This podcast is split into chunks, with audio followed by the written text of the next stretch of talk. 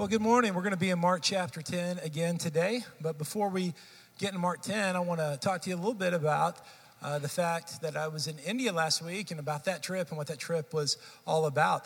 Five weeks ago, I had no idea I would be in India, which is very unusual because a trip like that, you have to plan far in advance to get the visa, to get the proper, um, to get the right price on the airline tickets and so forth. But let me just tell you quickly how this came about. There's a young couple here, and they're actually here in the service in that back row. This is Ramya and Sandeep. Can y'all wave or can you stand? Okay, everybody's waving at them. They've been, they've been attending our church for a few years.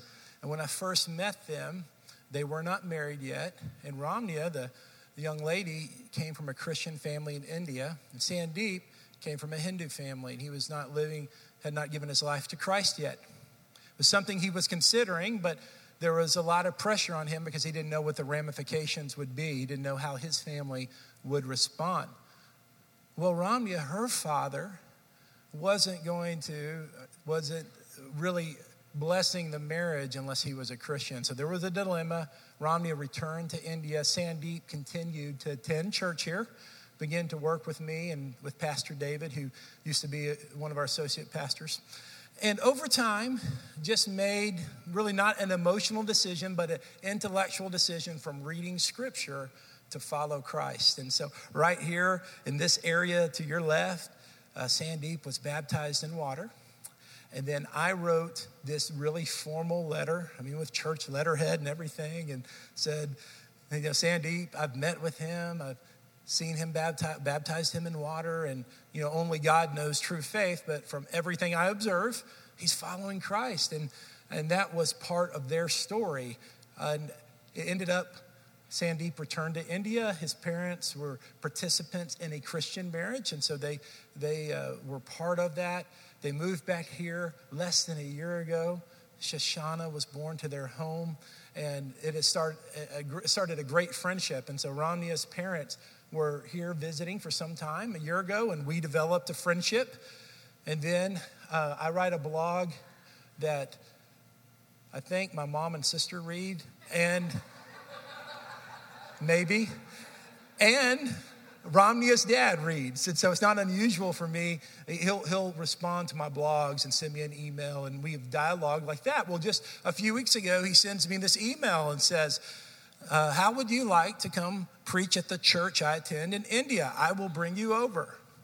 Well, you don't get that email just every day. I get invited overseas all the time, but it's always on my own pocket, right? Come preach, and if you can pay for the flight and all that. So I said yes. He went and talked to his pastor. His pastor said yes. And so I'm thinking, well, this will be nice. I'll get to preach to a nice little church of 50 or 100 or so, what an average church is. And he sends me the link and says, oh, by the way, the church I attend has 40,000 members. So, what an opportunity. And so, I ended up preaching essentially in what were three churches. Last Friday, uh, preached at a smaller church, uh, a church gathering of like 40 to 50 people, which I really enjoyed because I was able to meet the people, take pictures, learn their story, learn from them. Then I was able to preach uh, last Sunday morning three times. First at Pastor Abraham Thomas's church, which is a church of several thousand, not quite 40, but thousands, and they have their first service at 5 a.m. And it's packed. That service packed. Well, they didn't let they let me slide on that one. I didn't preach at that one, but I, I preached at the 7 a.m. service at Pastor Thomas's church. Then went down the road to New Life Church. And this church has many, many services, and so I was just preaching a portion of those. The first one was in the native language, and it was uh, at, at, a church that had an outdoor feel to it. And just to give you some context, um, as I went, all the people on stage took their shoes off, which was interesting because I had had a little debate when I packed of, of what type of shoe to wear. Really wasn't it was kind of a, a, needless debate because I took my shoes off. So if you ever preach in India, the quality of your socks are much more important than the quality of your shoes. So I go and preach, and this is not, this is just a description. Uh, it's not a criticism at all. That particular service kind of felt like maybe church about 30 years ago which church 30 years ago was better than church now. So that's not, again, a criticism, but stylistically, like it was very bright, all the lights were on, and it was uh, a piano based worship. It was powerful worship. Uh, and, and we preach, and I preached through translator, and it was great. And, and it was one of five services in that particular service. This church had, had different services on different floors of the church. So, and so I took my iPhone and I did a pan, panoramic of it. So I'll show you what that service looked like.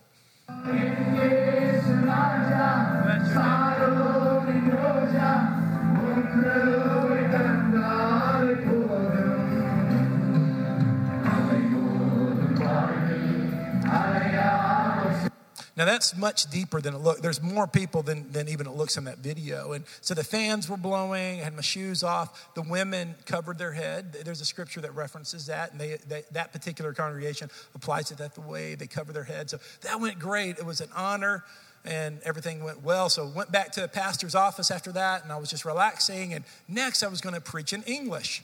So I thought that when I preached in English, without a translator to the English service, it'd be similar to what you just saw. Well, to my shock, I walked into this room with probably 3,000 people there, and that church service was like ours. They had the bright lights, they had the haze machine, they had air conditioning, everyone kept their shoes on. Uh, very few ladies covered their head. Uh, they were dressed a lot like you guys are, and it was just interesting to see the two Indias.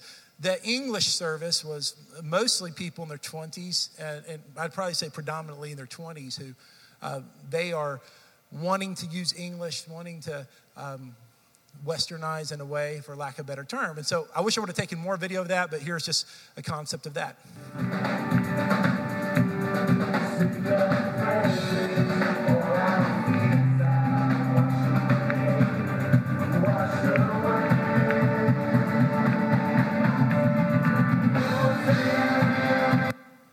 So you can't, I couldn't even see the back of that room. It went way, way, way in the back. So it was a lot of fun. And, and I really appreciate the support you guys gave me.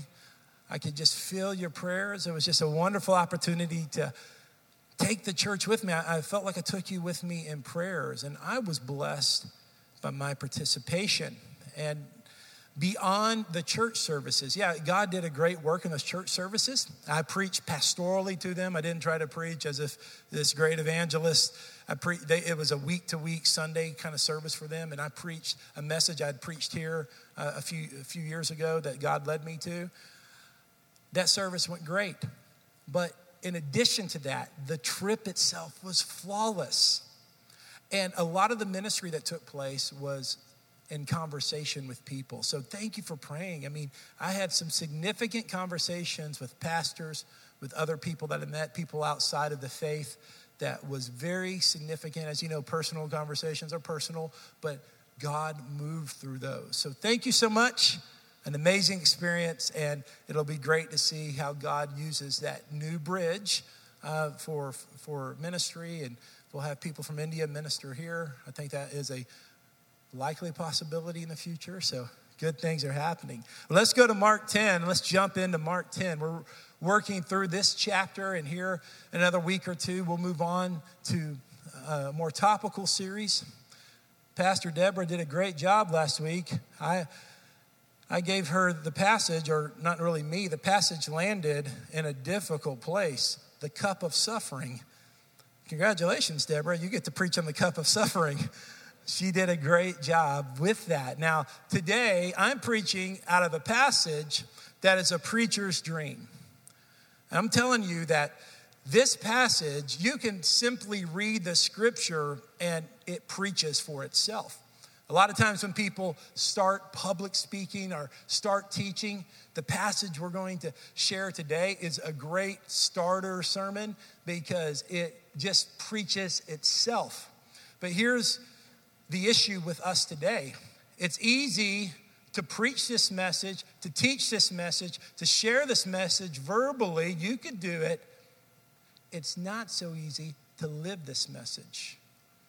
And that's why it is a tremendous reminder to us this morning. I'm very enthusiastic about the things God wants me to share with you today because every single one of us needs to hear the message today. Every one of us need to hear about Jesus' heart to serve. Uh, Jesus has a heart to serve the world, to serve us, and we are to receive his heart. We don't just mimic his behavior only because we have to.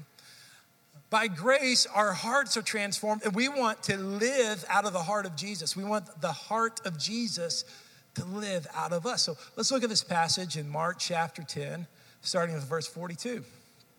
So Jesus called them together and said, You know that the rulers in this world lord it over their people, and officials flaunt their authority over those under them. How many know that's still true today, isn't it? All right? I mean, that's just as true today as when Jesus said it.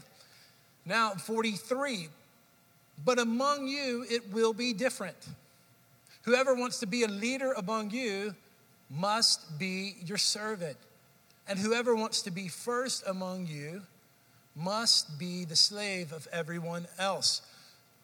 For even the Son of Man, which is another term for the Messiah or God or Jesus, for even the Son of Man came not to be served, but to serve others and to give his life as a ransom for many. I spent 10 years as a youth pastor, and here lately I've been given a lot of illustrations from my days in youth ministry, and I have another one today. And I've been thinking about youth ministry, and youth ministry is a blast because youth ministry is a microcosm of life itself. If you're part of a youth group, a grouping of teenagers, all of life happens in that group of teenagers. Those of you who who work with teenagers here at the church or you know in other settings. I know emily teaches at station camp high school. You get to see everything happen. Everything that happens in life happens among teenagers. So there are great stories stories of life and so it is that i relive a lot of those with you. Now i was uh, a junior high pastor in a large youth group and so my best friend was a high school pastor and one time we were doing a an activity, like a game night at the church's gym. And John and I had identified an emerging leader. This guy was in his early 20s. He was sharp. The kids liked him. He was well educated. He was uh, successful in his professional life. We saw him as a leader who was rising up. So we thought, well, this would be a great start for him in leadership. Let's put him in charge of the kickball game. I mean, it's a pretty easy entryway into leadership. So we called him aside, hey, will you lead the kickball game? We handed him the whistle and said, why don't you start the kickball game? When this guy put the roped whistle around his neck, it was like the transformation of the Incredible Hulk. When that whistle was around his neck, he became the Mussolini or Hitler of the church gym. When he had that whistle around his neck and his mouth, he screamed, I want everyone here now. Come on, kids. So the kids gather around, the teenagers gather around him. I said, All eyes on me. All eyes on me. There, there was a little sixth grade kid, you know, probably had some ADD issues or something. Green shirt. He was just kind of, you know, wandering off somewhere, never, never land. Hey, you, you right there in the green shirt. Eyes on me. It was crazy.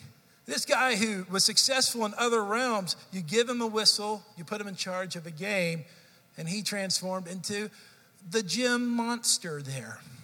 It's a lesson you've seen happen in your life too. You never know how someone is going to react to power. And I found that often, often the indicators we think that would predict sometimes work, but often don't. So Power is a major test of who we are, or where our level of maturity is. And in the case of the guy I mentioned, he ended up being a very strong leader in our group. And so he, he was able to learn from that, and he was able to emerge from that and use that experience to become a really effective leader. And so, but you've been in that situation when somebody gets a title, someone gets a position, someone gets in charge, and it's the worst thing for them. Power ruins them. Well, here's what Jesus does in verse 42 is our first observation today. Jesus redefines what power is. He redefines the message of power. This is something that I referenced in our series in the spring called Jesus Changes Everything.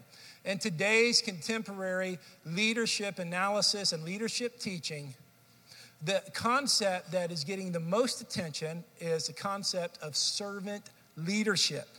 This did not originate with modern authors. This originated with Jesus. Jesus brought the concept of servant leadership to the world, and all of us who hear it on a regular basis are still trying to apply it to our lives. It is a total new definition of power that Jesus brings to the world. And this transcends even those who don't recognize, sadly, Jesus as God. They don't recognize who Jesus is. Uh, this transcends religions that is one of the greatest gifts Jesus gave to humanity from a natural standpoint is this concept of servant leadership. And this concept is something we need to be reminded of and we need to apply to our life. See, the old definition, it's really the working definition today, is this power equals control. Look at that. Power equals control. If I'm in charge of something, I get to control the situation. You put me in charge, I determine when the meeting starts, when the meeting ends. You put me in charge of the group, I determine who gets promoted, I determine who gets fired. You put me in charge of the homeowners association, I determine who gets to park in the grass, I determine when the spring picnic is. It's powerful, right? So we naturally want control. Do you remember the games we used to play as kids and think, if I was president of the United States, this is what I would do? I remember when I was a kid that free refills for Cokes were not common. You'd have to give another buck. And so I remember thinking, if I'm president, I'm going to make free refill of soda the law of the land. I'll be in control. Be in, see, when we, when we, when we, we have power, we think we control everything. And that is why absolute power is so corrupting. That's why tyrants and dictators uh, rarely look for the best welfare of the people because it's too much power, too much power in the hands controls. Earthly power controls the situation. But here's where Jesus shifted the new definition of this power means to serve. Power means to serve. So it is that the President of the United States, or the governor of Tennessee, our congressmen or congresswomen in Washington, D.C., are not there to control us, they're elected to serve us. That means within that context, decisions need to be made and decisive action needs to happen, and choices that are hard and sometimes even have negative ramifications need to be made, but the overall picture is this our public servants are designed to serve us. That's why even the father of our country, President George Washington, before he was president, served as a general of the Continental Army, and then he chose to serve. He would have preferred to stay at his farm in Virginia, but he chose to serve because leadership is service, leadership is not control. Leadership is not using power to control others and manipulate others. Leaders is using power to serve the good of all. So, six and a half years ago, I was 32 years old, and this church elected me as pastor.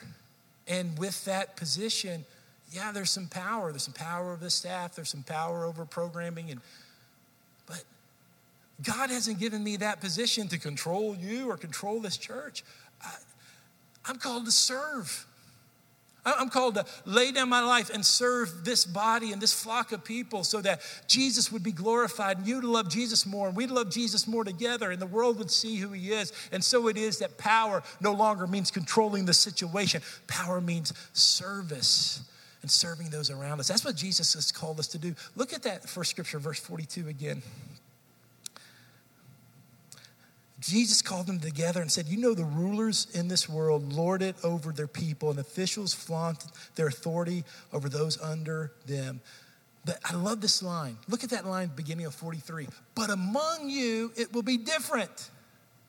Is that not a powerful phrase? You know, we are called to be different. And as Christians, we don't want to be different. We want to be normal, we want to fit in.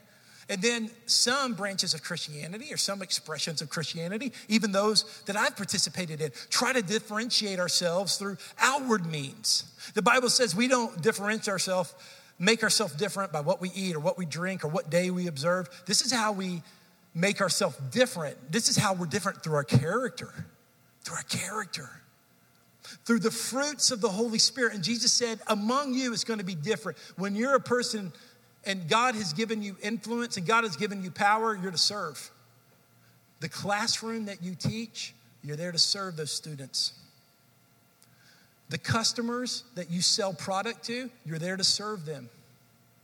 If you're in the food industry, the people that pay you and give you tips to give food, you're not just there to accumulate tips, you're there to serve them.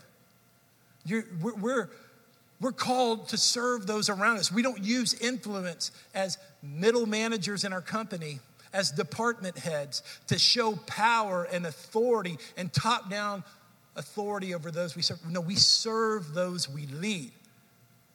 Part of serving those we lead means making tough decisions. Part of serving those we lead means being decisive. Part of serving or those we lead means we even remove negative influences. You, you can play this game and, and talk about how this unfolds in your context. Man, we're called to serve. When I was a child, this is, gosh, 30 years ago, what I'm remembering is something happened in the United States of America that caught my attention that even as a little kid, I could not believe. This whole nation was transformed by an event people began to, people lost all rational thought. Violence emerged in this nation. Civility was lost. Even Christians laid down their moral choices because they were affected by this phenomena. Maybe you remember this too. Yeah, Cabbage Patch dolls. Wow, do you remember those things? If you're under the age of 40, let's you can Google this. Circa 1983, 1984, America went crazy over these ugly little dolls. Look, you look offended, Beth. I mean, there was a shortage of these dolls in America, so the media outlets followed the story of mothers and grandmothers and grown men who waited in line and camped out overnight because rumors that a shipment of cabbage, cabbage patch dolls were arriving at the store. And then, much like we see today on the Black Friday video, uh, they would wait up all night, and when the doors open, I mean, ladies would get violent, pull hair, push, fight each other to get these dolls. I remember we had some neighbors just a couple of doors down who were Cabbage Patch Doll hunters. This man and his son would like hear about rumors that the dolls may be arriving in a different part of the Dallas Fort Worth Metroplex, and they would look for the dolls and they would accumulate and buy them. And even as a young kid, I was like, why are you doing this? Investment. These things are going to be worth a lot. I wonder 30 years later how that's working out for him right now. Has anyone really evaluated the Cabbage Patch doll market lately? I think there's probably not that valuable. So here was America went. Why did America go crazy over these dolls? It's because there was a fear of scarcity. The idea was, I want my daughter, I want my granddaughter, I want, I want my niece to get this doll. And I think a lot of moms wanted the doll too.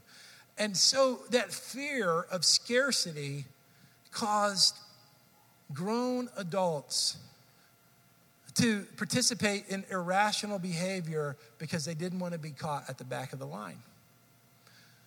When, when we have scarcity in our life, we fight for the front. When, when we're afraid something's going to run out, we fight to the front to make sure we position ourselves. Jesus, here's our second observation, changes position. Jesus redefines what positioning meant. And it's very clear here in the scripture. Look at, look at verse 40, 43. But among you it will be different. Whoever wants to be a leader among you must be your servant. And whoever wants to be first among you must be the slave of everyone else. That's a transformational statement. That's a statement that turns normal human behavior upside down. We instinctively, whether it's a Cabbage Patch doll or whether it's a promotion at the school or the workplace, we position ourselves to get into the front. But in the kingdom of God and through Jesus, Jesus says this if you serve, if you become a slave, if, if, you, if you really put others' needs before your own, something can happen. You're positioning yourself for God to do a great work. You're positioning yourself to God to put you in the place He wants you to be. We're so scared that if we don't get to the right place at the right time, we'll lose opportunity. And God's saying, No, you serve you serve and you put others before yourself, and God says, I'll position you in the exact place that you need to be. A couple of months ago, I went to the whitewater rafting trip with some of the men in our church. That was a good investment of a trip because I'll probably have years of sermon illustrations from that one trip. We rafted for six hours, three hours, then took a lunch, another three hours, and then we had to get back on the bus for the 30 minute drive back to our vehicles. So, after six hours of us suburban warriors trying to conquer the river, we're a little sore, we're a little tired. We're standing there in humiliation in water shoes, which is no fun. And wouldn't you know, the bus wasn't there. Bus had been caught in a wreck, it wasn't there. So we're just standing around and waiting and waiting. The bus on the way there had been very crowded, very crowded.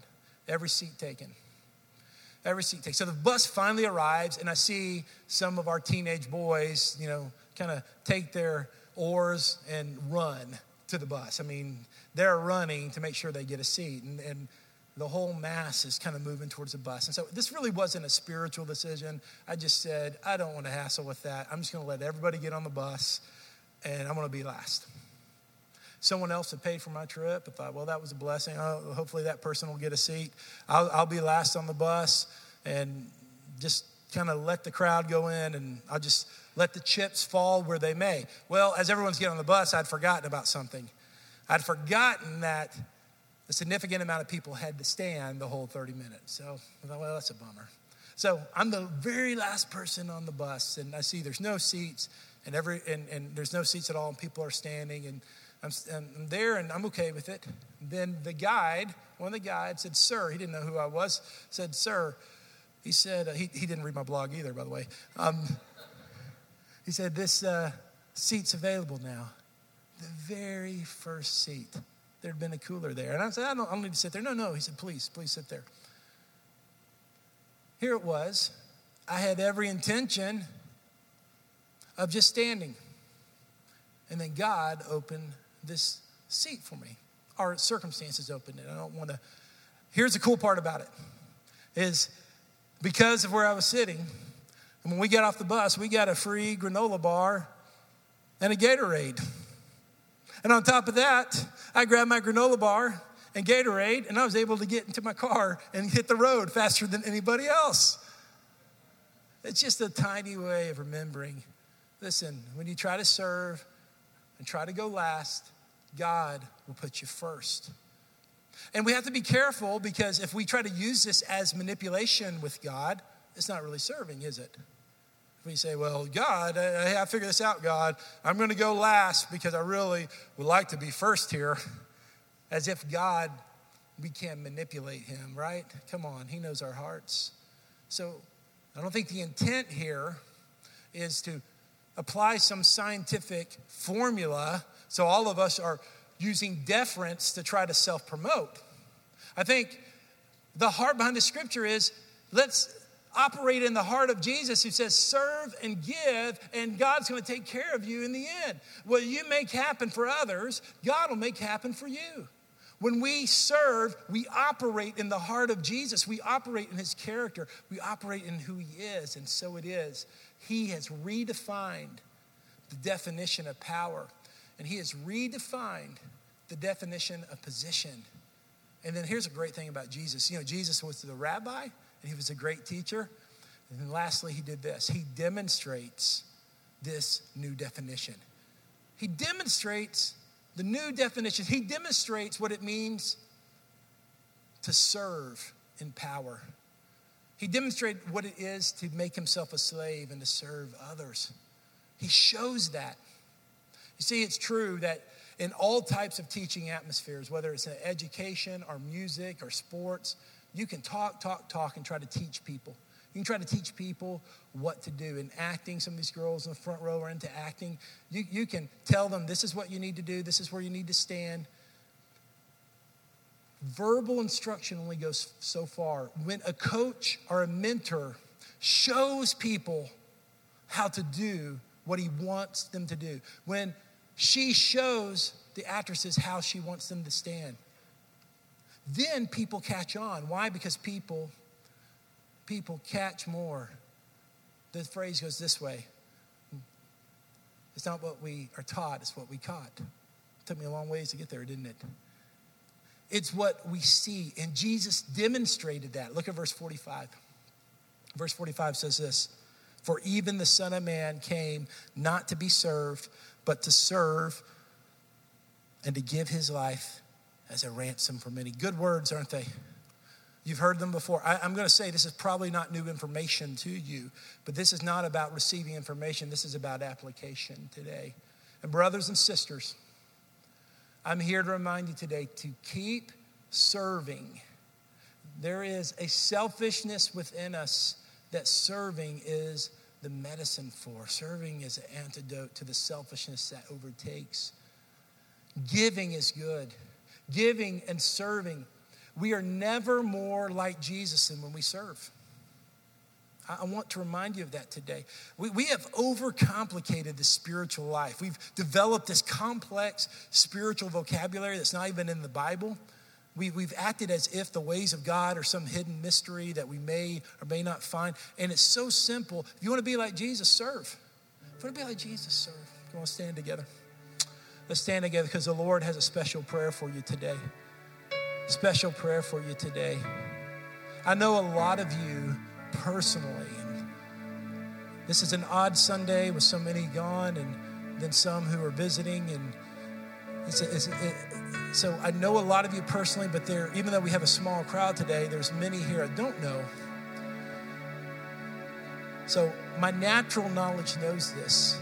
My natural knowledge knows that many of you are servants. But in my spirit, man, I sense something beyond just natural knowledge that God is saying, many of my servants are here today. Many of my servants are here. There are many servants of the Lord here today. And the Lord is speaking to your weariness. And, and we're going to dismiss soon. So I want you to really try to focus in these next five minutes because if you don't focus, the Lord, what, what the Lord's doing may pass over you. And so this is your this is a moment here. The Lord is speaking to your weariness, and He's speaking to the servants of the Lord today, servants of God who are weary and serving. The reason we get tired in serving is, is for a lot of logical reasons. We're overlooked, we don't see the benefit right away, we feel underappreciated. It's true that man does not recognize maybe the depth of sacrifice that we've made for the kingdom of God, or even our own children don't have the ability to recognize the sacrifices we've made for them. So I'm speaking to your weariness. And the Lord has sent this message today. He's, he's brought this passage back to you today to say, to encourage you that your service is not an expression of your personality or your obligation is a reflection of the character of Christ. It's the heart of Jesus. And you are cultivating the heart of Jesus through your service. And that's why service is hard sometimes. If it was easy, everyone would do it. If it was easy, then it wouldn't be the challenge. But Jesus is saying, don't be weary in serving. Don't put your service on the evaluation of earthly gain because God his eyes see everything. I mean, his eyes see everything you do. And not only sees everything you do, he sees the motive of what you do. And the presence of God is here today. Listen, the touch of the Lord is here today because the Lord is wanting to just give strength to that place which is weak. The apostle Paul said this is that I will boast in my weakness because in my weakness he is strong. Can I tell you your position today for the connection with God that he has? I want to ask that our prayer partners and pastors go to that wall to your left and just kind of move that way here. Listen, in just a moment, Beth's going to lead us in some worship and we're going to have communion. It's going to be open and we're going to be able to take communion. And we're going to spend this time letting God just restre- refresh, restore some things in us. To, to speak to that weariness. Some of you, listen, you're caretakers for someone who's ill. You're caretakers for someone who is sick. I don't know if they're old, they're young, whatever that is. Being a caretaker is very hard. And I don't, by any means, stand here with this microphone and act like I understand what you're going through because I don't. But the Jesus that loves you understands. He empathizes. He knows what you're going through, and He's going to give you strength today. And He just wanted me to tell you that today that the Lord has given you strength in that area. The Lord has just given you strength in that. Part of the way we receive strength in serving is by keep serving. Another step, another step in faith, knowing that Jesus is strengthening us. He is strengthening us today we have a couple some prayer partners that are available and, and, and one of the things we're praying for is that we would be a congregation that would readily respond to god when god is moving us. Some of you have been carrying some burdens on you that are heavy they're slowing you down you know they're, they're just kind of heavy on you and by his grace god has given you a gift today. He's given you some prayer partners who love you and can i just simply say that pride is keeping you from taking 20 steps to back wall to pray with people who love you. And it's just simply pride. And, and God really wants to break that in, in, in our church. Pride to say, hey, I'm just, we're, we're just going to take care of it on our own. We, we live among a, a people, we're, we're like a self sufficient people. We'll take care of it. We'll hire the counselor. We'll do that. And sometimes God, by means of His grace, He has prayer partners available. They're not any more special or different than you. Here's the issue the Bible says one prayer is effective. It is. Praying alone is effective, but when you pray with someone else, the power of agreement, it's it's exponentially more powerful. Why? Because Jesus gets the glory. Jesus gets the glory because we're praying in his name. And so I just want you to know, guys, no one, including Beth and myself, are above getting prayer. And, and, and we've done that before. Often, you know, we're up here doing our things here, but we've gone and gotten prayer before. So I just want you to know that. I think some of you just lovingly need to hear that from the Lord, okay? Uh, that, that might be for two months from now or three months from now. But God's here to strengthen us today. He's here to strengthen us today. Let's worship Him. Let's worship Him. I'm going to dismiss in just a couple of minutes. A couple of minutes, but the table of the Lord is open. I won't give further instruction, but you may want to eat the bread or drink the cup. And when your heart's ready, do that. In the back and the front, prayer parts are available. As Beth leads us in worship, come on, let's just ask for the Lord to strengthen.